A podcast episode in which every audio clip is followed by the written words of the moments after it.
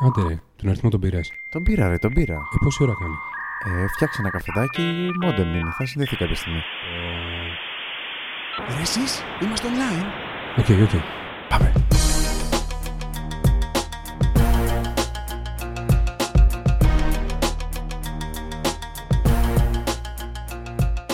Καλώς ήρθατε σε άλλο ένα ακόμα επεισόδιο του Hotspot.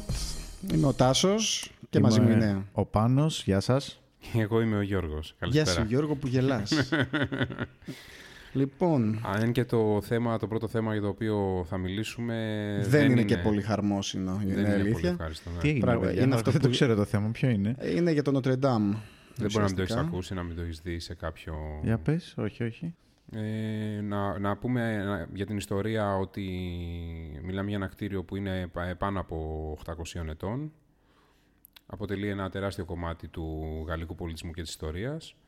Ε, σκέψου ότι το αμέσως επόμενο είναι ο, πύργος του πύργος του Άιφελ, Eiffel, ε, ναι. που είναι μόνο ε, 132 ετών. Μόνο. Μόνο. Πράγμα, εντάξει, τώρα στα, στα 800 χρόνια τι έχεις... Και να θα το πεις. ξαναχτίσουνε; Αυτό, έχουν, ε, αυτό συζητάνε, συζητάνε. Λένε ότι μέσα σε μια πενταετία, ο Μακρόν είπε ότι σε μια μετα, ε, πενταετία θα έχει γίνει ολική αναστήλωση. Παρ' όλα αυτά, μ, έμπειροι λένε που κάνουν restoration σε παλιά κτίρια, λέει ένα τέτοιο έργο θα είναι πάνω από 15 χρόνια. Τώρα θα δείξει πόσο είναι. Και εμένα αυτό μου φαίνεται περίεργο. Δηλαδή, πενταετία δεν ξέρω. Μου φαίνεται, μου φαίνεται λίγο μικρό σαν χρονικό διάστημα. Όχι ότι έχω την εμπειρία για να μπορώ να κρίνω κάτι τέτοιο, αλλά θεωρώ ότι για να μπορέσουν να ξαναφτιάξουν ένα κτίριο τέτοιου είδους και με τη λεπτομέρεια την οποία είχε πριν, θα είναι δύσκολο. Πολύ πιθανό. Πολύ πιθανό τα πέντε χρόνια να είναι κάτι το οποίο μπορούν να φτιάξουν μια βάση και να, ανοι- να ανοίξει πάλι για το κοινό. Που είναι σημαντικό που πηγαίνουν πολλοί εκεί πέρα για να δούνε, ρε παιδί μου, την Παναγία των Παρισίων. Ε, και μετά στα 15 χρόνια να ολοκληρωθεί αναπτέρυγα, να το κόψουν. Ε, Κανείς δεν ξέρει, ο χρόνος θα δείξει. Τώρα αυτό υπολογίζεται κάπου στα 2 δισεκατομμύρια. Έχουν, όχι, το έργο δεν, είναι- δεν ξέρω αν υπολογίζεται τόσο. Ε, το θέμα είναι ότι έχουν συγκεντρωθεί ε, 2 δισεκατομμύρια ουσιαστικά από διάφορες εταιρείες και μ, από προσφορές και από ε, εκατομμυριούχους οι οποίοι δώσανε χρήματα για να βοηθήσουν την αναστήλωση από τη Γαλλία. Εταιρείες όπως Η το Apple, η Apple, το ε, Παντού. Το Παντού, Walt Disney. Ε, έχουν συγκεντρώσει, έχουν, ε, αρκετές εταιρείες έχουν προσφερθεί για να δώσουν χρήματα, είναι η αλήθεια.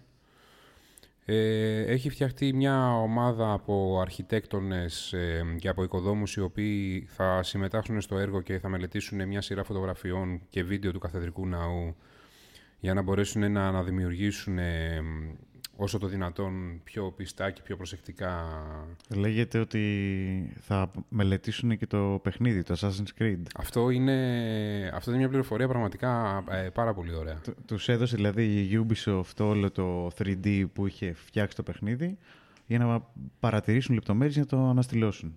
Σκέψου τώρα να είσαι κάποιος από τους α, designers, ρε παιδί μου, του, της Ubisoft και να έχεις πει ότι θα φτιάξω κάποιο easter egg μέσα στο, στο παιχνίδι, σε ένα τοίχο, το οποίο ουσιαστικά να μην υπάρχει Να μην στην υπάρχει εκκλησία στην πραγματικότητα. και να το βλέπουν οι άλλοι και λέει «Ω, είχε και αυτό εδώ».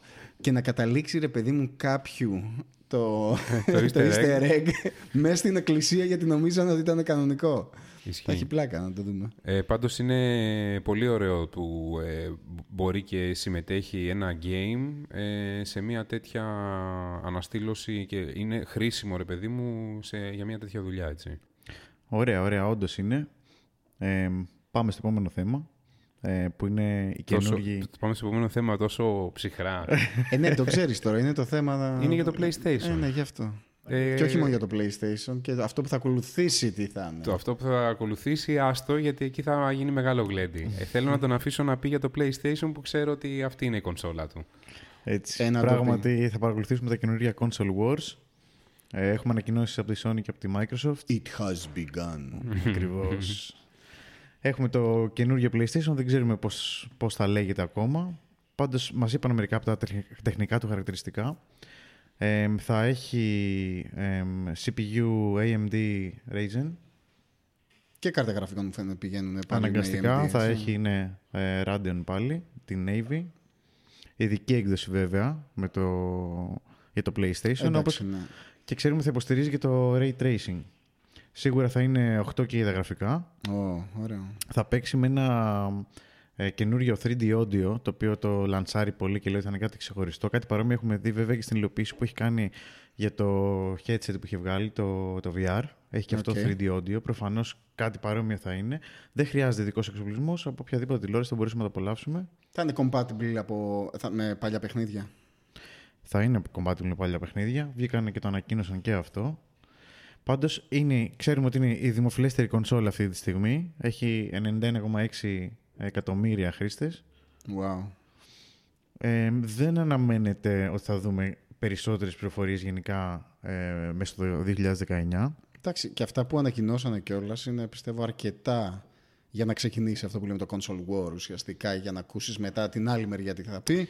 Ναι, η οποία και αυτή είπε κάτι. Πριν κλείσουμε όμως με τη Sony, Τι να κλείσουμε με τη Sony. Έχω να πω κι άλλα για τη Sony. Απλά περιμένω να τελειώσει. έχει βάλει, ε, μας είπε ότι θα έχει μέσα SSD σκληρούς, κάποιο special drive. Εικάζω ότι θα είναι κάποιος υβριδικός σκληρός δίσκος. Ναι, να Γιατί ρωτήσω, τώρα δεν έχει SSD. Τώρα δεν έχει SSD. Αν θες με πατέντα μπορείς να το βγάλεις και να βάλεις Άντε, SSD. ρε. Εγώ να- Αλλά ε, δεν θα είναι ο ίδιος SSD που θα έχεις στην καινούργια κονσόλα. Ναι. Ναι. Για να λέει specialized βέβαια δεν μας λέει ότι είναι SSD ακριβώς. Παίζει να είναι κάτι υβριδικό για να χωράνε και τα παιχνίδια. Δηλαδή πλέον τα παιχνίδια είναι 100 GB το καθένα. Εντάξει, Ναι. ναι, τα loading times θα Α, πρέπει οπότε- να, να τα σέβονται Ακριβώς. λιγάκι, έτσι. Ή, είτε τώρα θα έχουν δύο σκληρούς, έναν SSD και έναν κανονικό ας πούμε για να γράφεις, κάποιον υβριδικό. Εγώ διάβασα ότι θα φτιάξουν ειδικούς SSD για την κονσόλα. Δεν έχουν διαρρεύσει περισσότερες πληροφορίες με ποια εταιρεία θα συνεργαστούν, πώς θα το κάνουν κτλ. Έχουν διαρρεύσει όμως διάφορα βίντεο στο ίντερνετ ε, τα οποία δείχνουν τη διαφορά στα loading times μεταξύ του προηγούμενου του PlayStation και του καινούριου. Ε, η, ουσιαστικά η σύγκριση που έχει γίνει είναι ότι στο Spider-Man ε, υπήρξαν κάποια loading time τύπου 15 Α, δευτερολέπτων. κάτσε αυτό λες τώρα συγκρίνοντας δηλαδή το PlayStation με το PlayStation Pro ας πούμε. Ναι, Ναι, αλλά δεν έχουν, έχουν μηχανικούς σκληρούς δίσκους και τα ναι, δύο. ναι, ναι. Η διαφορά όμως είπαν ότι θα είναι τεράστια. Είναι του τύπου ότι το ένα κάνει loading 15 δευτερόλεπτα και το άλλο κάνει loading 0,8 του δευτερολέπτου. Το Pro, Το καινούριο. το καινούριο. Το ε, καινούριο. λογικό, αφού θα έχεις SSD. Αλλά υποστηρίζουν ότι δεν θα είναι ένας SSD από ένα PC.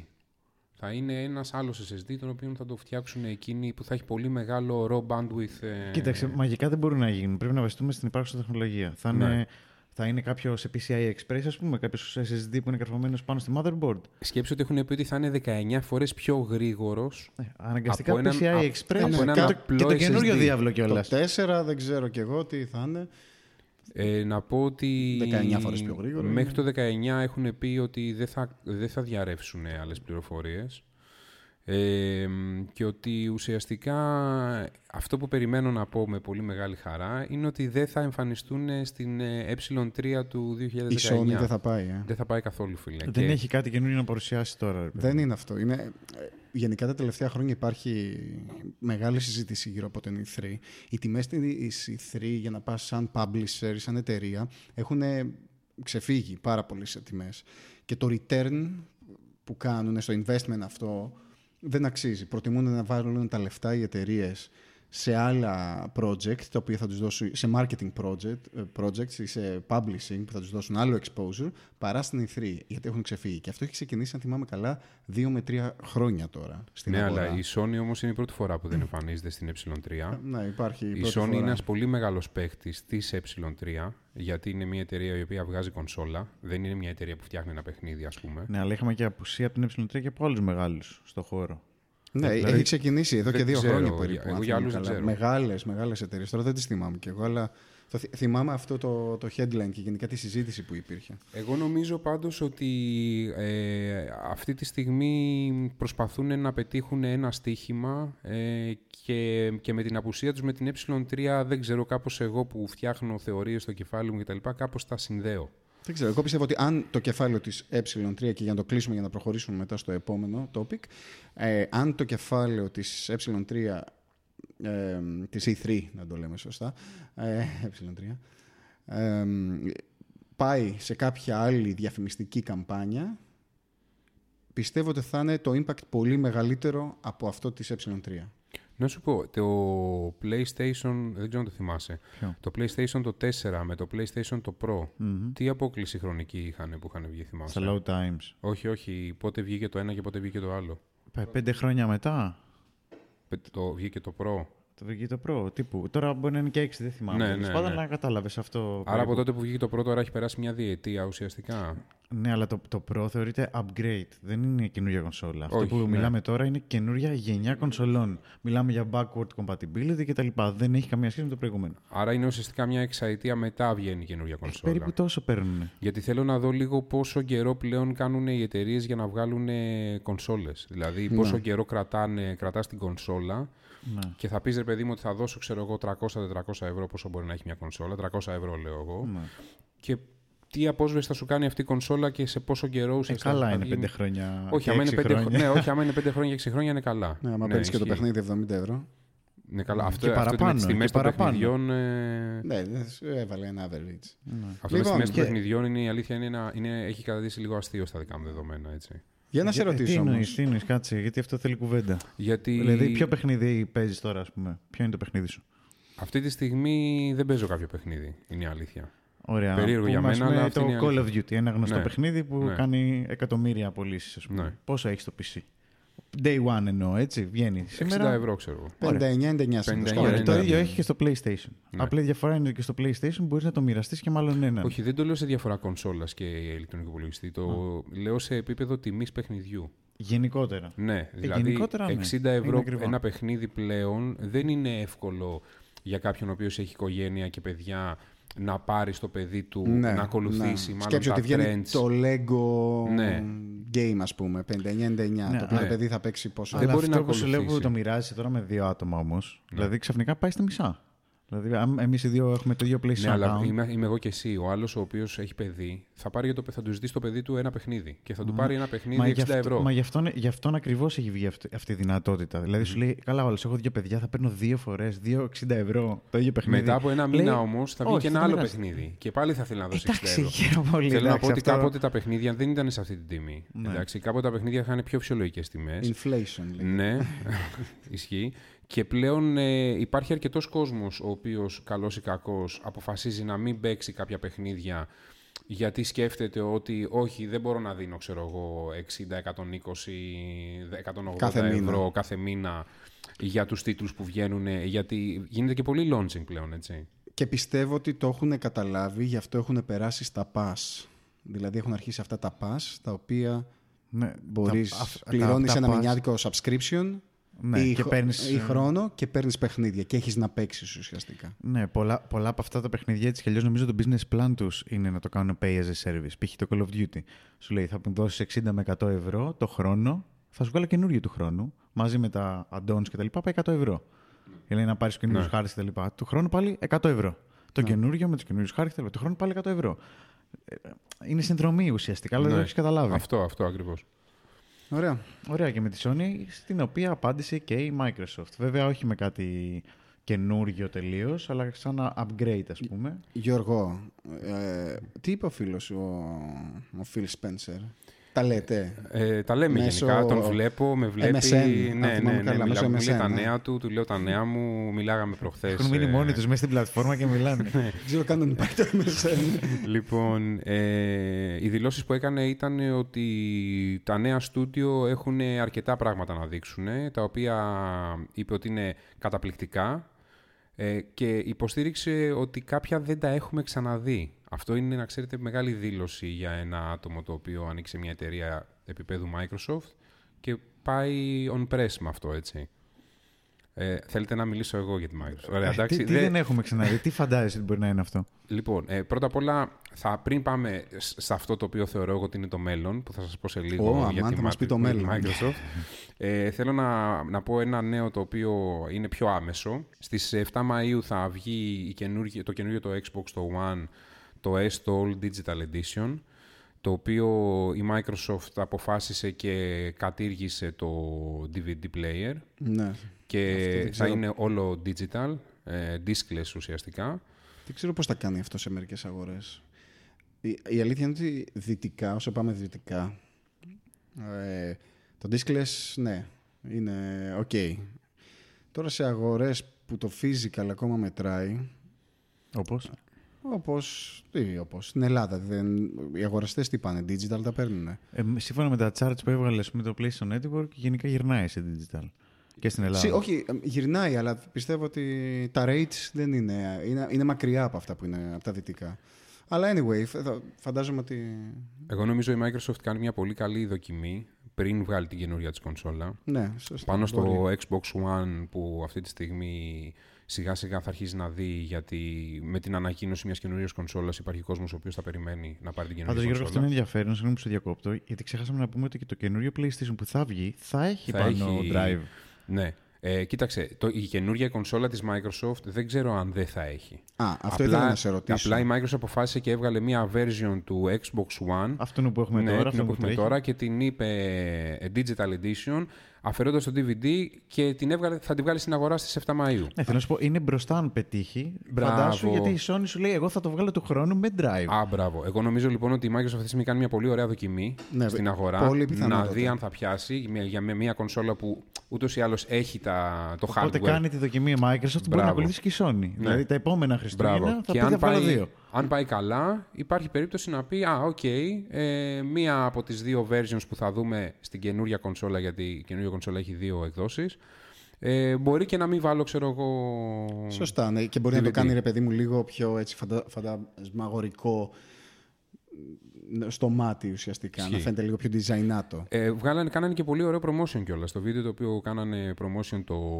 ε, το disc στο Xbox One, το Digital Edition. Κάνανε, έκανε έχουν πολύ, δείξει, έτσι. Ναι, έχει κάνει πολύ ωραίο promotion. η Μοιάζει με Microsoft. το ήδη υπάρχον. Είναι ακριβώς το ίδιο χωρίς DVD. OK, εγώ θα περίμενα ότι θα πηγαίνανε να αλλάξαν και το design για να. Όχι, όχι. για αυτό Είναι που το λέγαμε. Xbox One S, όπως το ξέρετε, το λευκό, χωρίς Είναι και οι οικονομικοί λόγοι που το κρατάνε και οι ίδιοι. Ναι. ας πούμε. Σωστά, ναι, μπορεί να έχουν. Ε, οι προπαραγγελίες έχουν ξεκινήσει. Όποιος θέλει να πετάξει 250 ευρώ, ε, που θα- είναι ουσιαστικά υποστηρίζουν ότι είναι 50 ευρώ πιο φθηνό τέλος πάντων από την ε, current έκδοση του Xbox One, μπορεί να το κάνει. Ε, να πούμε τώρα για το Project ε, Scarlet, το οποίο Project είναι Scarlet. η, Ναι. νέα- η, νέα, ε, η νέα γενιά του Xbox ουσιαστικά. Ναι, το οποίο το γυρνάει και αυτό σε streaming service μόνο. Ε, όχι μόνο σε streaming service. Ε, πρώτα απ' όλα να πούμε ότι δεν, έχει, δεν υπάρχει το τελικό όνομα. Ναι, το Scarlet ακριβώς. είναι Αυτό το είναι ένα project placeholder name. ουσιαστικά. Ναι, ναι, ναι. Ε, λοιπόν, ε, θα έχει ένα κανον... Έχουν πει πρώτα απ' όλα ότι θα βγάλουν μια κονσόλα κανονική ε, όπως την ξέρουμε, ένα Xbox κανονικό όπως το γνωρίζουμε, κουτάκι. Σωστά. Εντάξει. Αλλά ποιο είναι το θέμα το οποίο σας μίλησα προηγουμένως, σας είπα ότι Ναι. πιστεύω ότι είναι το μέλλον του gaming. Θα βγάλει και ένα Streambox, το οποίο θα είναι, είναι το Scarlet Cloud όπως το λέει τώρα σαν project, το οποίο θα είναι πολύ μικρότερο από το Xbox, θα είναι το κόστος του αρκετά μικρότερο Streaming από... πλατφόρμα ουσιαστικά. Μπράβο. Και θα έχει και ειδικό hardware, το οποίο να βελτιώνει αρκετά το latency κατά τη διάρκεια του streaming. Άρα είναι για να στριμάρουν τα παιχνίδια σε σένα δηλαδή. Εντάξει, εδώ ο Έτσι. φαν της Microsoft. έχεις είναι για να τρελαθεί. στριμάρει τα παιχνίδια ή να στριμάρεις εσύ. Έτσι, πώς το- Όχι, ό,τι Όχι, διαβάζω. όχι. Να στριμάσει τα παιχνίδια. Ωραία, άρα πληρώνεις Ό,τι κάνει και η Apple. Η Apple όπως είναι το... Όπως κάνει και όλες οι άλλες εταιρείες. Όχι, όχι, όχι. όχι. Όπως κάνει η Apple με τα arcade games της, γιατί μιλάμε για arcade τα game της Apple. Ναι, Εδώ αλλά πέρα η θα ίδια είναι να παίξεις τεχνολογία. στο με, με Battlefield streaming. Όπως, όπως το με Google full τέλος πάντων. specs. Όπως το Google. Ναι, Οκ. σε... γιατί στο Google παίζει Battlefield. Ναι, το καινούριο λέω, το streaming service του Google. Ναι, παιδιά, το streaming service υφίσταται στην τεχνολογία. Η Το να ίδια αποφασίσει- τεχνολογία είναι. Το μόνο που είναι είναι τα δεδομένα που θα τραβάς για τον Battlefield είναι πολύ πιο μεγάλα και γι' αυτό έχουν κάνει invent εδώ πέρα που λένε ότι. Ε, πώς το λένε, hardware ε, Μμμ. Καλύτερο για Υποβοήθημα, latency. ας πούμε. Ναι, βοήθημα Ναι. για latency. σε hardware επίπεδο για να φτιαχτεί αυτό. Είναι, είναι πολύ. Δεν είναι κάποια τρελή καινοτομία που κάνει Καινοτομία Microsoft, δεν είναι. Γιώργο, θα στο όχι, όχι. χαλάσω. Καινοτομία δεν είναι. Είναι μια πολύ μεγάλη απόφαση από τη Microsoft που είναι ουσιαστικά ένας από τους δύο leader, γιατί είναι δύο οι leader, είναι η Sony και η Microsoft στις κονσόλες, Παιδιά, να είναι, αποφασίσει... μην ξεχνάμε την τέτοια, έτσι. Μην ξεχνάμε την Nintendo. Το ότι Εντάξει, η Nintendo έχει ένα δεν συγκεκριμένο είναι εδώ crowd. πέρα και στην Ελλάδα. πο- Έχει άλλο crowd, είναι τεράστια, έτσι. Ναι, ναι, αλλά έχει ένα συγκεκριμένο crowd. Και, με- ε, και, και, ε, και μετά το Switch περιμένω κάτι πολύ δυνατό γενικά να γίνει. Ισχύει, αλλά έχει crowd. Βλέπεις, είναι πιο interactive. Καθίστε ρε το- παιδιά, λέτε πο- πολλά, πο- πολλές βα- βαρύγδουπες πληροφορίες και τις περνάμε έτσι. Έχω, έχω μια ερώτηση πιο πίσω. Ναι, Λες, είναι και ένα κανονικό Xbox. ναι. Γιατί θα βγάλει ένα κανονικό Xbox, θα βγάλει ένα streaming και ένα κανονικό ως τι; Θα βγάλει ένα κανονικό Xbox τύπου το Xbox Αφού που έχει τώρα, έχουμε. σαν το Αφού PlayStation. έχουμε. Μπράβο. Θα βγάλει την καινούρια έκδοση λοιπόν, το Next Gen το Τι θα Xbox. έχει αυτό, δηλαδή. Απλά έτσι. Α, next gen σαν το Sony PlayStation που θα βγει. Μπράβο. Θα είναι η επόμενη έκδοση Οκ. του Xbox η κανονική και θα βγάλει και το streaming box. Στο οποίο το ξαναλέω, δεν έχει δοκιμάσει κανένας στο επίπεδο των παιχνιδιών των οποίων παίζεται σε αυτές τις δύο μεγάλες κονσόλες και στο επίπεδο των γραφικών και στο επίπεδο της ανάλυσης και στο επίπεδο της ποιότητα Δεν έχει δοκιμάσει κανένας να κάνει μια τέτοιου είδους, ε, ένα τέτοιο είδους switch σε κάτι τέτοιο. Ε, θεωρώ ότι αν πάει all the way η Microsoft, γιατί εντάξει, εταιρείες είναι, μπορεί αύριο το πρωί ξαφνικά να πει ότι α, μ, παιδιά, μάλλον δεν θα λειτουργήσει το πράγμα. Ε, αν το πάει all the way, θα είναι μια πάρα πολύ καλή κίνηση και επειδή θα γίνει από τη Microsoft, πιστεύω ότι παίζει να τραβήξει και μεγάλο market ε, ε, το cloud gaming. Ναι. Γιατί πλέον ε, έχει, και τερά... έχει μία από τις ε, τρεις μεγαλύτερες φάρμες αυτή τη στιγμή στον κόσμο. Ναι. Εντάξει. Οπότε νομίζω μπορεί να το υποστηρίξει. Λες να βάλει και VR, δεν νομίζω. Ε, λοιπόν, έχω δήλωση σχετικά με το VR, γιατί ρωτηθήκανε σχετικά με το, VR, με το VR και είπαν ότι εμείς θεωρούμε ότι πιο χρήσιμη είναι μια υπηρεσία mobile streaming, δηλαδή μεγαλύτερο κοινό θα προσελκύσει μια υπηρεσία mobile streaming, από ότι οι δυνατότητες που έχει το VR στο PlayStation. Και είπαν ότι αυτό απλά επειδή το VR δεν έχει ακόμα προσαρμοστεί ευρέως, είναι κάτι το οποίο δεν μας ενδιαφέρει. Το VR, να σου θυμίσω ότι έχει πουλήσει πάνω από 4 εκατομμύρια κομμάτια στο η Sony, έτσι. Εγώ θέλω να πω λίγο για τα παιχνίδια που θα, βγει, θα βγουν με το release. Και θέλω να μου πείτε Μμμ. για ποιο είστε excited. Περίμενε, περίμενε. Μην με, μη με πας ακόμα στα παιχνίδια. Το, το PlayStation, για να πάω λίγο στο προηγούμενο θέμα σαν ε, πληροφορία, όταν ρωτήσανε για το τι γίνεται με το VR, γιατί γενικότερα πιέζει ο κόσμος να μάθει τι θα γίνει με το VR, δηλαδή εκτός από το ε, γρήγορο δίσκο και εκτός από το πολύ καλό sound system, που, ε, μάλλον software το οποίο θα έχει το PlayStation, πιέζανε λίγο να μάθουν τι θα γίνει με το VR. Η Sony είναι λίγο, μι- λέει πολύ λίγα πράγματα για το VR αυτή τη στιγμή. Δεν βγάζει πληροφορίες. Πάντως θα το κρατήσει σίγουρα. Δηλαδή ήδη έχει Ναι. βγάλει τρεις εκδόσεις. Δηλαδή Ναι. λένε ότι η καινούργια έκδοση τρίτη πλέον Ναι, θα είναι για σύρματη, ναι. θα έχει καλύτερη ανάλυση. Καταλαβαίνεις. Πάμε λίγο σε καλύτερα πράγματα. Πιο Oculus Rift κοντά, ας Ναι. πούμε. Ναι. Ε, ωραία, θα δούμε τι θα γίνει με το VR. Να τελειώσω λέγοντας ότι το Xbox θα έχει δύο, το Xbox το κανονικό η κονσόλα θα έχει δύο εκδόσεις. Εντάξει, θα έχει μία την Anaconda τέλος πάντων όπως τη λέει τώρα που θα είναι η high-end ε, έκδοση. Δεν θα έχει να κάνει μόνο με το δίσκο, θα έχει να κάνει και με, τα, με το υπόλοιπο configuration του, της κονσόλας. Και θα έχει και τη Lockhart που θα είναι η πιο low price ε, κονσόλα της. Ε, θα έχει backwards compatibility με Xbox One, Xbox 360 και original Xbox. Το έχει ξανακάνει αυτό, να ξέρεις. Το έχει κάνει με συγκεκριμένα παιχνίδια, τα οποία ζητάγανε οι, οι players να βάλει μέσα στη λίστα της κτλ. Θα γίνει με το Game Core, μέσω του Game Core, αυτού του πυρήνα που έχει φτιάξει που πλέον τα παιχνίδια θα παίζουν ε, cross ε, devices.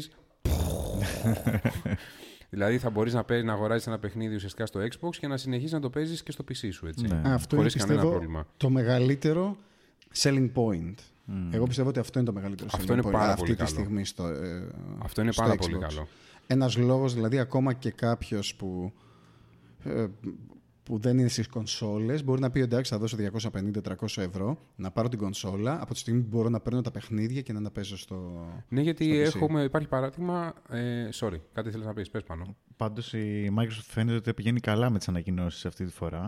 Θα θυμίσουμε ότι την προηγούμενη φορά που είχαν ξαναξεκινήσει να βγάζουν κονσόλες, είχε αρχίσει και έλεγε δεν μπορείς να παίζεις, να Ναι, δίνεις παιχνίδια ναι. στους φίλους σου. Ναι. Δεν μπορείς να δίνεις θυμάμαι άμα μπορείς να ήτανε- δίνεις και το hard copy. Ε, Δε- Δεν θυμάμαι τότε άμα ήταν που είχε βγει που άλλαξε το slogan ε, το PlayStation και έκανε for the players. Ναι, ε, όχι, εντάξει, αυτό το είχε πιο είχε. παλιά, αλλά το είχε Ε, βγάλει ναι, στη ε, φόρα ή το, έντονα. έβγαλε, το έκανε enhance. ρε παιδί μου, Το, ήταν ρε παιδί μου ακριβώς, τους, τους το έστρωσε. Ναι.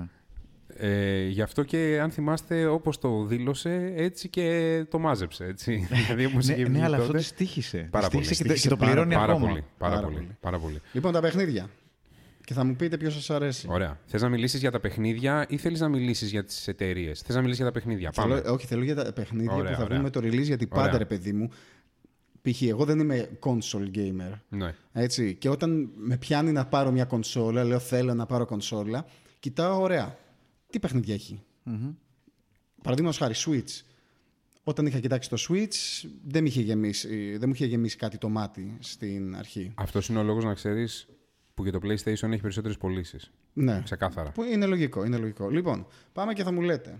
Για τους ποδοσφαιρόφιλους. FIFA και PES, με το καλημέρα. Μμμ. Έτσι. Προχωράμε. Για τους ε, μαχόμενους Ναι. έχουμε Battlefield, Ναι. Halo Infinity. Ω, δυνατό. Άρα είμαστε στα- τέσσερις τίτλους και έχουμε άλλους δύο. Και μιλάμε για Μεγάλη Elder τίτλοι, όλοι έτσι. Scroll 6 Ω, και Cyberpunk 2077. Αυτό περιμένω.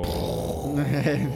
Το Cyberpunk το περιμένω πάρα πολύ. Θυμάμαι το cinematic, ρε παιδί. Αυτό, Ήταν- όλοι ήταν αυτό πολύ, θυμόμαστε. Πολύ, ναι. Άρα τι, όλοι είμαστε υπέρ του Cyberpunk; Ε, Αυτό περιμένουμε όλοι. Εγώ αυτό εντάξει, το εγώ είμαι τίτλο και περιμένω. RPG. Μάλλον Cyberpunk και όχι το Elder Scroll.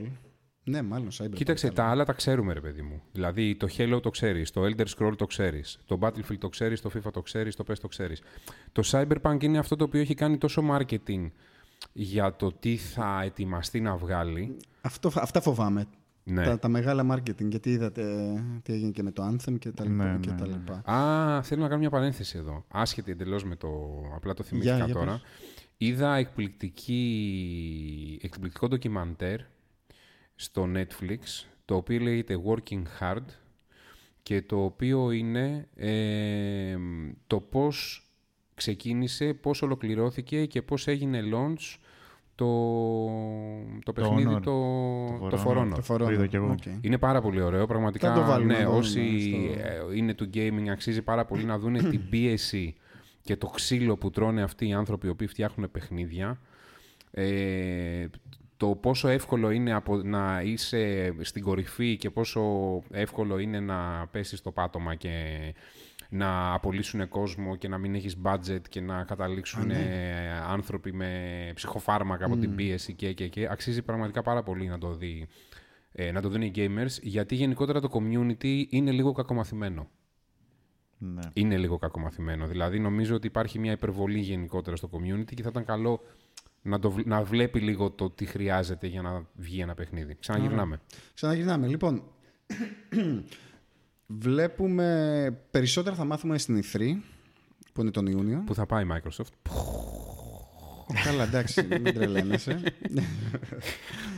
ε, και από ό,τι λένε το release θα είναι σε ένα χρόνο από τώρα. ναι, και οι δύο. Ναι, 2020. Αυτό έχουν πει και οι δύο. Και το PlayStation. Ε, θέλετε να μιλήσουμε ε, και να πούμε, καλά εντάξει, θα αναφερθώ πολύ γρήγορα ότι θα υπάρξει ένα Xbox briefing στην Ε3 το οποίο θα... Ναι, μου φαίνεται έχουν βγάλει schedule ήδη. Ναι, έχουν, μπράβο. από τώρα μπορείς να δεις τις Από- ώρες από και τις τώρα να μέρες. δεις τις που θα- ώρες στην Ελλάδα και τα λοιπά. Ακριβώς. Ε, μ, το θέμα είναι ότι ε, δεν έχει, η, η Microsoft είδατε ότι δεν έκανε κάποιες ανακοινώσεις για hardware. Ε, δηλαδή, ενώ το PlayStation έκανε ανακοινώσεις για hardware, η Microsoft δεν είχε να πει κάτι και είναι... Υποθέτω ότι περιμένει ή περιμένει να το κάνει στην Ε3 ή θα το βγάλει σιγά σιγά γιατί πρέπει να πει κάτι. Πάντως πρέπει να το έχει βάλει σε ένα πρόγραμμα. Δεν μπορεί τελευταία στιγμή να το διορθώσει όχι, να το αλλάξει όχι, το όχι, configuration. ισχύει. Ισχύει. Υπάρχει μάλλον μία, δεν λένε κάποια πράγματα, μάλλον ε, λόγω σκοπιμότητας, έτσι.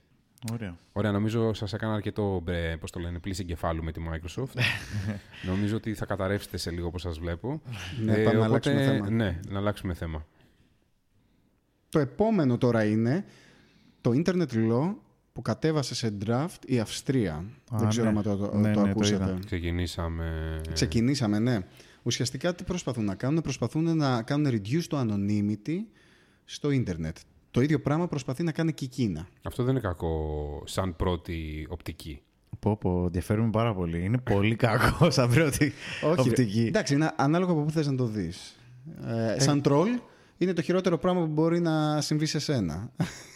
Οκ. Δεν μπορείς να τρολάρεις, ρε παιδί μου. Πρέπει να έχεις όμως, ε, πρέπει να σταματήσουν να υπάρχουν fake profiles, τα οποία να μπαίνουν μέσα σε άλλα profiles, να γράφουν βλακίες Ναι. και με την κάλυψη του fake προφίλ να μπορούν να... Και, και ο καθένας θα πρέπει να σταματήσει να πιστεύει στα fake news και ό,τι του λένε στο ίντερνετ γενικότερα. Και το ίντερνετ ξεκίνησε σαν μια υπηρεσία που ήταν αρχική από την αρχή και άρχισε σιγά σιγά να οριοθετείται Μην με και να πας μην εκεί. μπορείς να, Μην με πας να εκεί. πεις ό,τι θέλεις. Μην με πας εκεί, δεν έχει καμία Τέλος σχέση. πάντων, τώρα, εγώ θέλω να κάνω ας πούμε, ένα πολιτικό σχόλιο. Ωραία, δεν θέλω να βρίσω κανέναν. Απλά δεν θέλω να ταυτοποιηθώ με αυτό. Γιατί να μην μπορώ να το κάνω από ένα ε, ψεύτικο προφίλ ή άλλο όνομα ή ό,τι θέλει ο καθένας. Ρε Φίλε, έχεις, Τώρα- έχεις δικαίωμα... Α, Ε, πες. όχι, απλά θέλω να πω ότι αυτό έχει να κάνει και με την κονσόλα που θες να κάνεις στο σχόλιο. Γιατί ο νόμος αυτός που έχουν κατεβάσει λέει ότι θα πρέπει το website να έχει πάνω από 100.000 registered users. Άρα δηλαδή σε ένα blog, σε κάτι μικρό, Ναι. ε, πιθανόν να μπορείς να κάνεις comment. Μπες και γράψει μαλακία στο μάτι. Άρα μπορεί να ακούγεσαι δηλαδή, αλλά να μην ακούγεσαι πολύ. Αυτό φοβάνε, φο- ε, φοβούνται. Ο- Δεν σου περιορίζει κανένας το, το να μιλάς, ρε φίλε; Όχι, Ναι. βρε, εννοώ να μιλάς με ψευδόνυμο σε μια μικρότερη ιστοσελίδα μπορείς, αλλά σε μια μεγάλη δεν μπορείς. Λέει να μην Πιθανόν ακούγεσαι να- πολύ, να ακούγεσαι λίγο. Πρέπει να έχεις το θάρρος της άποψής σου και να μπαίνεις μέσα παντελονάτα με τη μούρη σου και να γράφεις και να λες αυτό που θες να πεις. Τελείωσε. Έτσι. Αυτό το, με- το προφίλ Αυτό. μου λέγεται κούλα, σούλα, τούλα και μπαίνω μέσα και γράφω Όλοι εσείς οι γκέι να πάτε ένα αυτό. Δεν είναι. Ρε φίλε, μπες μέσα, παντελονάτα και πες την άποψή σου. Εμένα αυτή είναι η άποψή μου. Ωραία. Ε, και πέρα από αυτό, από τους 100.000 ε, registered users, πρέπει να φέρνει και revenue, πρέπει να φέρνει και κέρδη. Ε, 500.000 ευρώ και πάνω. Ωραία, άρα, Άρα- ξεκάθαρα στοχεύεις πολύ μεγάλες πλατφόρμες. Ακριβώς. Αυτό ήθελα να πω.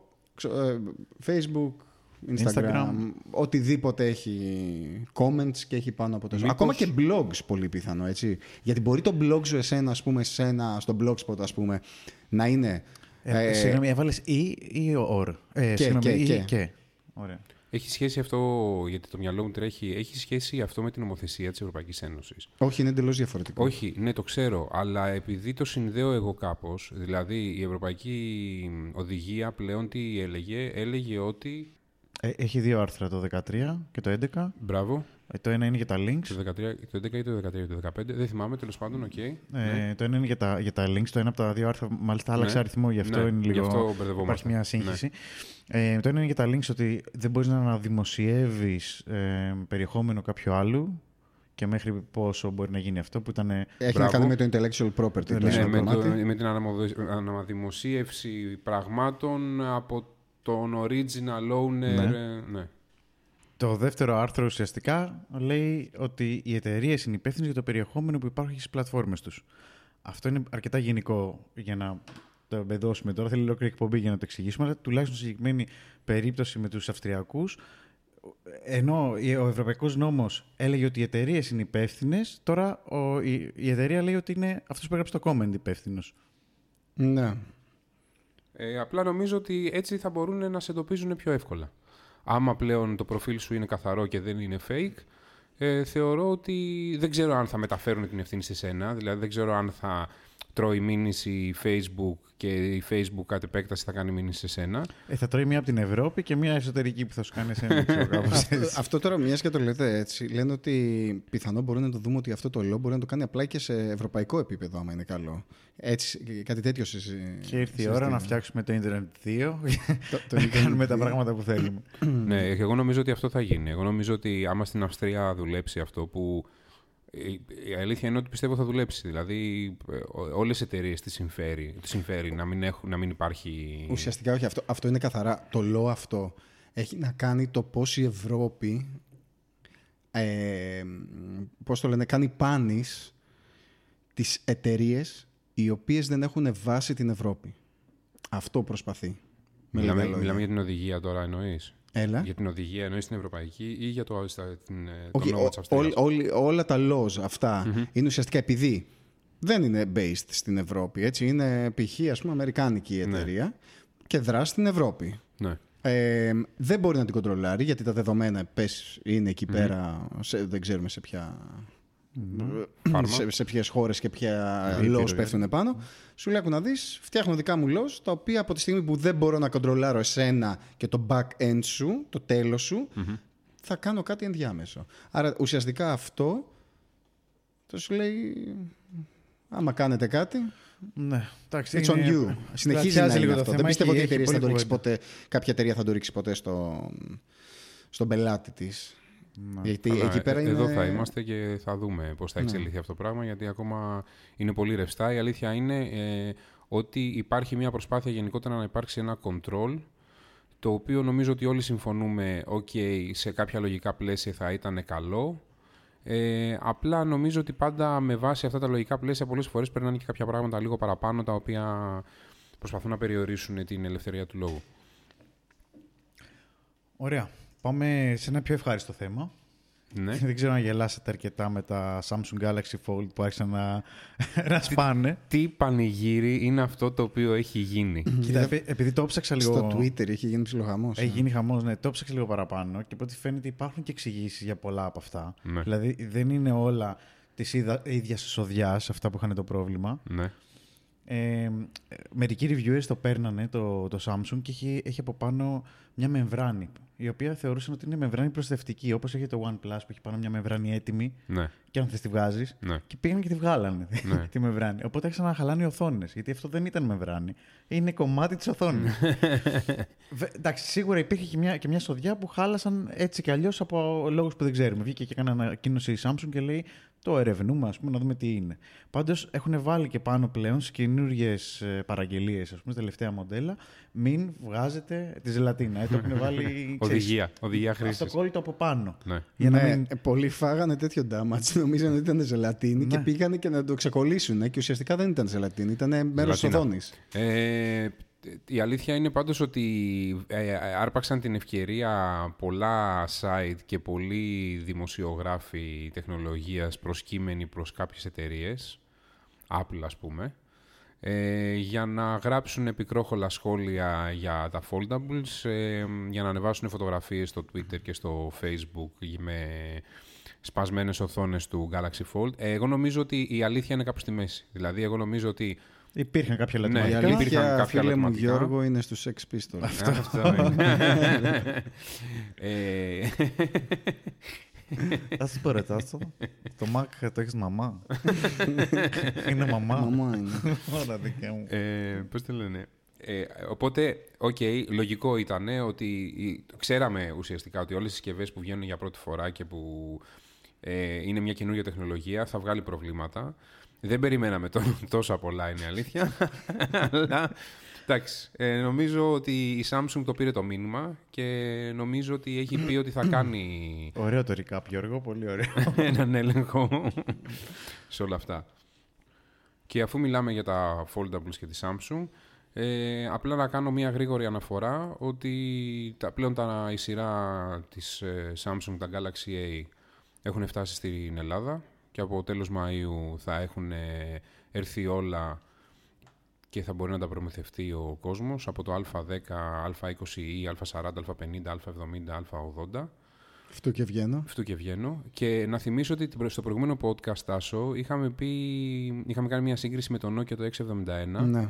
και το Α80, αν θυμάμαι καλά. Μμμ. Ε, η... Το οποίο του ρίχνε διπλή τιμή. Μπράβο. Και τα χαρακτηριστικά ήταν ε, ίδια, αν όχι καλύτερα. Γιατί το Α80 έχουμε ο, εμ, πληροφορία ότι η- θα είναι η τιμή του στα 699 ευρώ. Ναι, 7 εκατοστάρικα. Ναι. Είχα την ευκαιρία να έχω και hands-on σε, στη σειρά. Α, ωραία. Σε ποιο; Ε, και φαίνεται ότι ήταν. ε, Φαίνεται well polished, seamless. Στον- σε ποιο, για ποιο μιλάμε τώρα; Για τη σειρά αυτή. Την Α, Α, για την Α, έτσι. οκ. Νόμιζα στο Nokia. Όχι, όχι. Ε, τη σειρά Α φαίνεται seamless, ωραία κατασκευή, ποιοτικό τηλέφωνο. Βέβαια στα 700 ευρώ δεν ξέρω αν είναι ακόμα mid-range. Ναι, αλλά δεν το σαν λέει, συσκευή ναι. ήταν ε, οκ. Οκ, good to know αυτό. Κοίτα Μιχάλη Ναι, ωραία. μου, το χάλι μου και στα παντρέματα, Ναι. μπερδέματα. Προχωράμε στο Instagram τώρα με μια αλλαγή που συζητάει να κάνει. Δεν ξέρω, αυτό είναι μ, πολύ περίεργο πράγμα. Δηλαδή είναι ένα από τα χαρακτηριστικά του Instagram και είναι, συζητάνε να σταματήσουν ε, την προβολή των like. Τι θα κάνω εγώ τώρα; Δεν ξέρω πάνω. Και θυμάμαι ότι εσύ ξύπναγες story. Story, Και ημόσουνα εδώ στη story. Έτρωγες story. Όλα story. Ένα story. Ε, μ, Υπήρξε διαρροή, είναι η αλήθεια. Για είναι μια- διαρροή αυτό. Ναι, υπήρξε μια διαρροή ότι ε, εμφανίστηκαν κάποιες... Ε, Εγώ το εμφανίστηκε διάβασα σαν νέο η αλήθεια ήταν. ε. σαν μπέτα δοκιμή σε κάποια μ, τηλέφωνα ε, που δεν θα δείχνει, όπως είπες, το, τα likes της φωτογραφίας Το οποίο είναι πολύ περίεργο.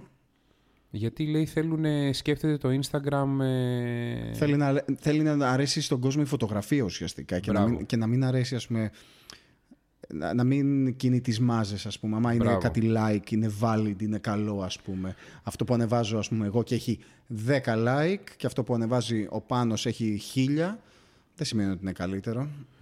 Αλλά αυ- Ε, αυτό θέλει να κόψει. Τώρα δεν ξέρω πώς θα το πάρουν αυτό οι customers. δεν ξέρω γιατί είναι ένα χαρακτηριστικό Οι influencers ειδικά Ναι. που ζουν από τα trends και από αυτά τα πράγματα. είναι κάτι που ε, καλός ή κακός έχει συμβεί Ναι. πλέον στο Instagram. Καλός ή κακός λειτουργεί έτσι το Instagram. Ε, κακός για μένα.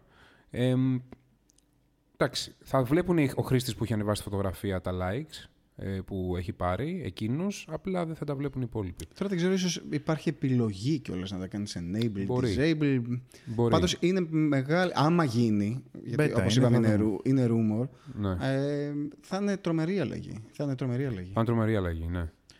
Ωραία, και αφού είμαστε στα social, να δώσουμε και τα δύο λεπτά τα κλασικά της εκπομπής στο Facebook για άλλο ένα πρόβλημα που προέκυψε. Νομίζω το Facebook πλέον θα πρέπει να φτιάξουμε ένα ειδικό ε, τρίλεπτο μέσα σε κάθε εκπομπή. Να φτιάξουμε και σηματάκι κανονικά με Ναι. μουσικούλα.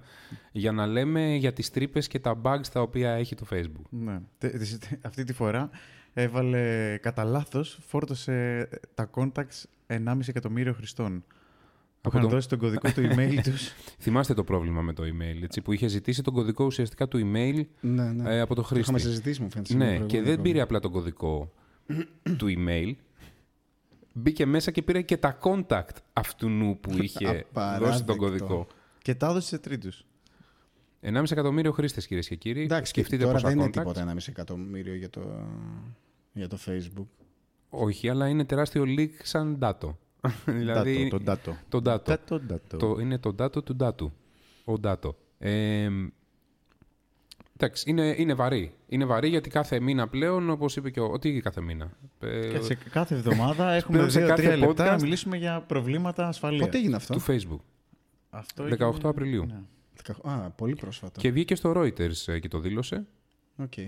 Είπε βέβαια να ξέρετε ότι θα αρχίζει να σβήνει τα contacts, ε, θα, θα, θα ενημερώσει, Από τα, απ' τα account αυτών να μπει ο άλλος να μην βρίσκει τα contact του. είπε ότι θα ενημερώσει τους ανθρώπους που έχει κάνει αυτό το λάθος και ότι θα αρχίσει να σβήνει τα contacts.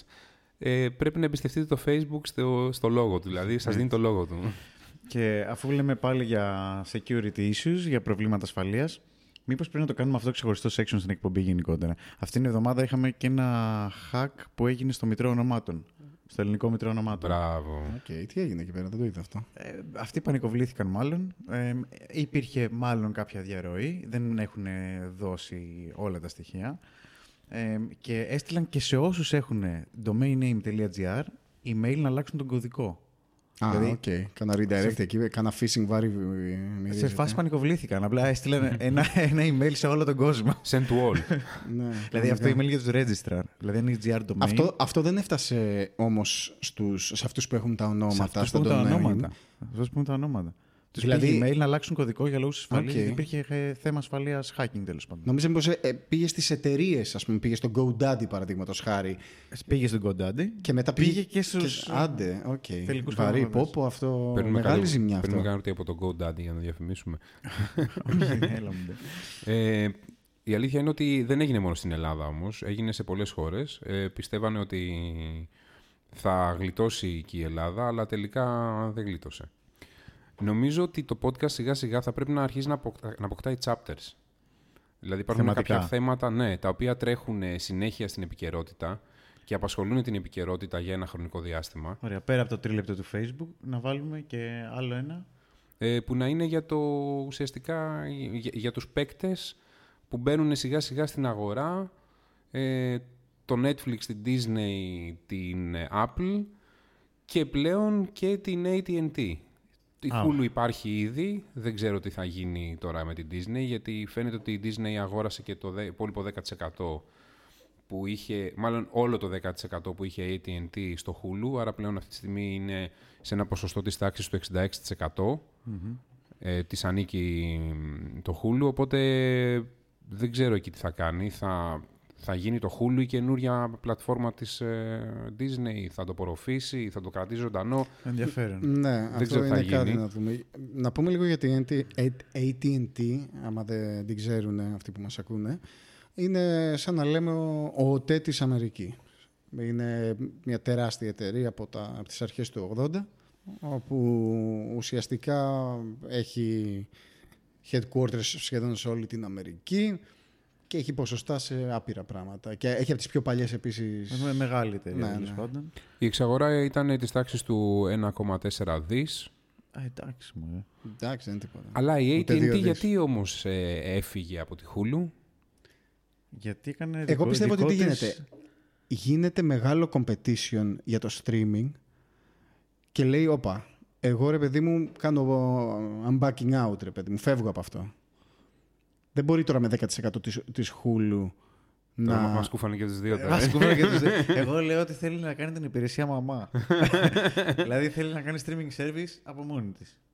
Γι' αυτό και αγόρασε Η και τη... AT&T. AT&T. Ναι, γι' αυτό και αγόρασε και τη Warner Media για, Για- το αστρονομικό ποσό των 85 δισεκατομμυρίων. Στην Ελλάδα πόσα Ευρώ. λείπουν για να αποπληρώσουμε; Αυτό σκεφτόμουν, ρε φίλε, ακριβώς. Δηλαδή, Δεν σκεφτόμουν, σκοτώνουν ένα κανάλι να κάνουμε τη δουλίτσα μας και εμείς να προχωράμε. σκεφτόμουν πόσο είναι το χρέος και πόσα λεφτά έχει δώσει για, την, AT για, τη, για τη Warner Media.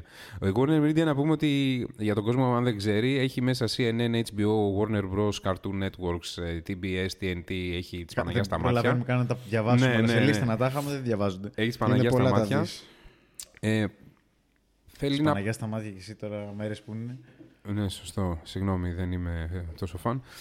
Θα φτιάξει λοιπόν ένα Direct TV, έτσι θα το λέει, Direct TV Now. Ε, συγγνώμη, ε, έχει Direct TV αυτή τη στιγμή που είναι Live TV σαν εναλλακτικό του cable και θέλει να φτιάξει λοιπόν το Home Box Office το οποίο θα είναι κάτι ανάλογο σαν το Netflix ας πούμε γιατί είναι το μοναδικό που είναι live αυτή τη στιγμή οπότε θα το συγκρίνουμε σαν Λέει αυτό. Netflix, λέει, είναι ενθουσιασμένη για τον ανταγωνισμό. Ναι, Χωρίς να βλέπει τη μετοχή της. Έχει πάρει την κάτω βόλτα. Ε, Τάσο, θυμάμαι ότι αυτό που συζητήσαμε την άλλη φορά για τις μετοχές βγήκε σε αληθινός, ε. Για ποιο; ε, για το κομμάτι τι- ότι τι θα γίνει με την μετοχή της Net, με, του Netflix και, τη, και, της της Disney. Μετά την ανακοίνωση της Disney σχετικά με το ότι ε, παιδιά, ε, θα μπω και εγώ στην αγορά και θα φτιάξω δική μου υπηρεσία. Ναι, όλο αυτό πιστεύω το έκανε και, valid, ε, και validate. Έγινε πραγματικότητα δηλαδή γενικά αυτό το fluctuation στη μετοχή. Επιβεβαίωσε, Ε, δηλαδή. ε, ναι, ε, η τιμή που έβγαλε η, η Disney. Είπανε και αυτή την κατώτερη τιμή. Ναι, όχι, ήταν, ήταν πολύ καλή τιμή το 699. 699 Θα βγάλουν και ήταν, άλλα πακέτα σίγουρα. Απλά είπανε τώρα το χαμηλότερο Το δυνατό. χαμηλό ναι, μπορεί να είναι το starter, αυτό που παίρνεις. Αυτό ήταν αρκετό για να δώσει trust στους επενδυτές, να πούνε, όπα, εδώ υπάρχει opportunity, ας μπούμε τώρα που η μετοχή κάνει trade σχεδόν στο, στο fair value της αξίας και βλέπουμε μετά πώς πηγαίνει. Και πράγματι πήρε μία άνοδο τους 12-13%. Πάντως, όλοι χρησιμοποιούμε ξένες λέξεις. Εσύ νομίζω είσαι ένα στα τρία, έτσι. Ένα στα τρία είναι ξένη λέξη. Ναι, έχεις φτάσει Ευρώπη. όντως. ναι, ναι, τόσα Είναι χρόνια τέσσερα στο χρόνια εξωτερικό. έξω, Πού ήσουν, ναι. Ε, Λονδίνο και Ιρλανδία. Ε, Αγγλία, Ιρλανδία. Ιρλανδία. Γρυλανδία Ιρλανδία. ή Ιρλανδία. Ιρλανδία. Ιρλανδία. Ιρλανδία. Ε, το αστείο είναι ότι. Το αστείο, νομίζω το αναμενόμενο είναι ότι η Disney δήλωσε ότι μέχρι το τέλος του 2019 θα αποσύρει όλο το υλικό της από το Netflix, ό,τι της ανήκει. Και εξ- βγήκε το Netflix και είπε ότι εάν κάποιος από τους συνεργάτες μας αποφασίσει να παράγει ή να ανταγωνιστεί μαζί μας, είναι πραγματικά μια επιλογή που θα πρέπει να την κάνουν βάσει της δικής τους επιχείρησης. Εμείς μας αρέσει ο ανταγωνισμός και τις γνωστές Τι μας μαλακίες που βγαίνουν και λένε, ξέρω, κατάλαβες, για Ναι. να είναι όλα ok και εντάξει δεν πειράζει, δεν έγινε τίποτα. Εγώ νομίζω ότι τους πόνεσε. Βέβαια το Netflix, αν έχετε παρα, παρακολουθήσει, προμοτάρει πλέον DC πάρα πολύ. Δηλαδή ότι βγάζει πλέον, έχει αρχίσει και κάνει στροφή Ναι. προς τους ήρωες της DC, μια και της Marvel ε, λόγω ότι ανοίξει την Disney θα τους χάσει. Αλλά μ, ναι, νομίζω ότι αυτό με την AT&T θα περιμένουμε να δούμε τις εξελίξεις. Ε, τελευταία πληροφορία είναι ότι θα αυξήσει το περιεχόμενο του HBO μέσα στο χρόνο, πε- είπανε περίπου κατά 50% το, ε, το content. θέλω να αναφερθώ σε κάτι το οποίο έπιασε το μάτι μου τυχαία. Είναι η αλήθεια. Και μου έκανε πάρα πολύ μεγάλη εντύπωση. Γι' αυτό και ε, αποφάσισα να το αναφέρω στο podcast, γιατί τουλάχιστον εγώ δεν το έχω ξαναδεί. Ε, βγήκε το πρώτο smartwatch ε, για τυφλούς. Δεν ξέρω αν το έχετε... αν Όχι, έχει- δεν έχω ξανακούσει κάτι τέτοιο. ε, είναι, με τη, μέθ- είναι κανονικά με τη μέθοδο Bright. Υπάρχει στο πάνω μέρος του κάποιες τρύπες, οι οποίες ουσιαστικά μπαινοβγαίνουν ε, κάποια πολύ μικρά έμβολα, τα οποία σχηματίζουν ε, τη λέξη την οποία διαβάζει Το χαρακτήρα από το Bright. Μπράβο. Ε, μαζί με αυτό ε, ανακάλυψα ότι τα άτομα με προβλήματα όρασης είναι πάρα πολλά. Οπότε γιατί στην αρχή σκέφτηκα ποιο είναι το κοινό στο οποίο απευθύνεται, αν είναι μεγάλο μάλλον το κοινό το στο οποίο απευθύνεται. Και διαπίστωσα ότι τα άτομα με προβλήματα όρασης σε όλο τον κόσμο είναι περίπου γύρω στα 300 εκατομμύρια. Ναι, γιατί τα προβλήματα όρασης δεν είναι, μο- δεν είναι να είσαι τυφλός τελείως. Ναι. Είναι να έχεις οποιοδήποτε θέμα. Πρόβλημα όρασης. Ναι, ναι, ναι.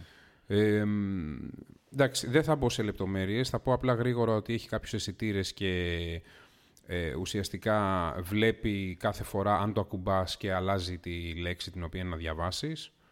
Σου, σε ενημερώνει για notifications, για SMS. Το ικανοποιητικό είναι ότι δεν είναι πολύ ακριβό. Είναι περίπου γύρω στα 290 ευρώ Οκ. για smartwatch με τη λειτουργία αυτού του είδους, ρε παιδί μου, που το target group είναι πολύ συγκεκριμένο. Υπάρχουν ήδη περίπου γύρω στα 140.000 pre-orders για το συγκεκριμένο ρολόι, το οποίο δείχνει ότι υπάρχει ανάγκη. Έχει, γίνει από την, έχει κατασκευαστεί από την εταιρεία Dot Inc. Ωραία. Αυτά. Είδατε το τρέιλερ του Mortal Kombat; 11. Το είδα. Σ' άρεσε; Mortal Kombat. Ναι, η αλήθεια είναι ότι είναι εντυπωσιακό, οκ. Άλλο ένα Mortal Kombat βέβαια, 3D. Σε 2D scene είναι το Φέρνει fighting. κάτι από το παλιό, εγώ θα έλεγα. Προσπαθεί να συνδέσει το παλιό Mortal Kombat με το καινούργιο. Με το νέο. Πάντως έχουν βγάλει πάρα πολλά βίντεο. Ναι, ε, και- teasers. ε, ναι, γιατί εντάξει, κυκλοφορεί και αύριο νομίζω. Αύριο, τέλος πάντων 23 του μηνός. 23. Εντάξει, εγώ το Mortal Kombat το βλέπω πάντα, κάθε φορά που το βλέπω ε, μου θυμίζει τα νιάτα μου, να ξέρετε. Είναι από τα παιχνίδια τα οποία το βλέπω και θυμάμαι τον εαυτό μου Πού το έχεις παίξει πρώτη φορά; σε κονσόλα. Εγώ το είχα παίξει στο Game Boy. Αυτό να προηγείται μάλλον τις κονσόλες. Εγώ σε PC το Τι έχω παίξει. θυμάμαι καν. ρε φίλε. Σε PC, όχι, θυμάμαι σε κονσόλα. Πρώτη φορά. νομίζω σε κονσόλα. Δεν είμαι σίγουρος. Αυτό το PC που είχε και το Turbo κιόλας. Πατήσει το Turbo και ήθελε το Turbo για να παίξει. Και αυτό ήταν πριν από το Game Boy, δεν νομίζω. όχι, όχι. μετά Θυμάμαι ήταν. το είχαμε Αυτό στο ήταν Game μετά. Boy και... Εγώ δεν το θυμάμαι στο Game Boy. Ναι, και το είχαμε σαν παιδάκια τύπου... Μα καλά, τι δείχνει τώρα, δηλαδή ότι είναι core και Είσαι απαγορευμένο σίγουρος υλικό. ότι υπήρχε στο Game Boy. Ε, Ναι, ναι, ναι. Δεν, δεν το θυμάμαι. Άμα το, άμα το έχεις ζήσει ότι. Πες, άρα τι να λέμε. Ναι. Είσαι σίγουρος θα τον κουκλάρω. να δω, μα το έχω ζήσει. Ε, Λοιπόν, για να κλείσουμε και αυτό το podcast, το πέμπτο κατά σειρά, έχουμε να πούμε το σινεμά μας. να, να ρίξω το σποτάκι εγώ. Ρίξε το σποτάκι. θα κάνει δικό του section. Τι θα φάμε, τι θα δούμε τώρα. Ναι, ναι, ναι. Ο Τάσος σας προτείνει. Avengers, τη Μεγάλη Πέμπτη. Ε, σημαδιακό. Είναι κάποιο πάρτι; Ναι. Στο σινεμά. Μασκα- με μασκαράδες; Στο, στο τέτοιο, στο σινεμά, ρε πάνω. Τη Μεγάλη Παρασκευή μετά την Δεν τα Εκκλησία. ξέρεις εσύ αυτά. Ε; Τη Μεγάλη Παρασκευή μετά την Εκκλησία. Να πας καπάκι, ε; ναι. Πέμπτη Παρασκευή, τώρα δεν ξέρω κατά πόσο ο κόσμος θα πάει να το δει εκείνη τη μέρα ή θα το πάει Θα πάνε. μετά την Ανάσταση. Θα πάνε κανονικά. Και είναι πέμπτη. Πέμπτη θα, θα βγει. Να. Έχω εισιτήριο δηλαδή, δεν είναι σίγουρο. Τι είναι θα πάμε. Εγώ νομίζω ότι την Παρασκευή μόνο αυτό έχει σημασία. Εγώ έχω την πέμπτη εισιτήριο. Εσύ θα πας την Παρασκευή. δεν πάω ποτέ πρεμιέρα πρεμιέρα. Εγώ θα σου δώσω το δικό μου εισιτήριο γιατί εγώ θα φύγω και δεν θα πάω να το δω τελικά. και θα πάω μόνος μου να το δω. Με την παρέα μου. Λοιπόν, Όχι, ρε, πηγαίνετε να το ευχαριστώ δείτε. πολύ. Να Δεν το θέλω. συζητήσουμε μετά πώς μας φάνηκε. Ε, καλά, εννοείται. Λοιπόν, Ευχαριστούμε που μας ακούσατε. ευχαριστούμε πολύ. Ε, ευχαριστούμε που μας ακούσατε. Ήταν άλλο ένα podcast ε, του Hotspot. Και μην ξεχάσετε να μας ακολουθήσετε στο Facebook, στο Instagram και φυσικά να μας ακούτε στο SoundCloud. Αν και τώρα έχουμε βάλει και Το Ναι. Spotify. Spotify, TuneIn, Stitcher. Όλα τα link αυτά μπορούν να βρεθούν είτε στο facebook είτε και στο soundcloud τα έχουμε βάλει αυτά έτσι και στο instagram. Ε, διαλέξτε το media που σας αρέσει και ακούστε μας εκεί. Ωραία. Καλό σας βράδυ. Καλημέρα, καλησπέρα. Γεια. Ή στο επανειδήν. Ε.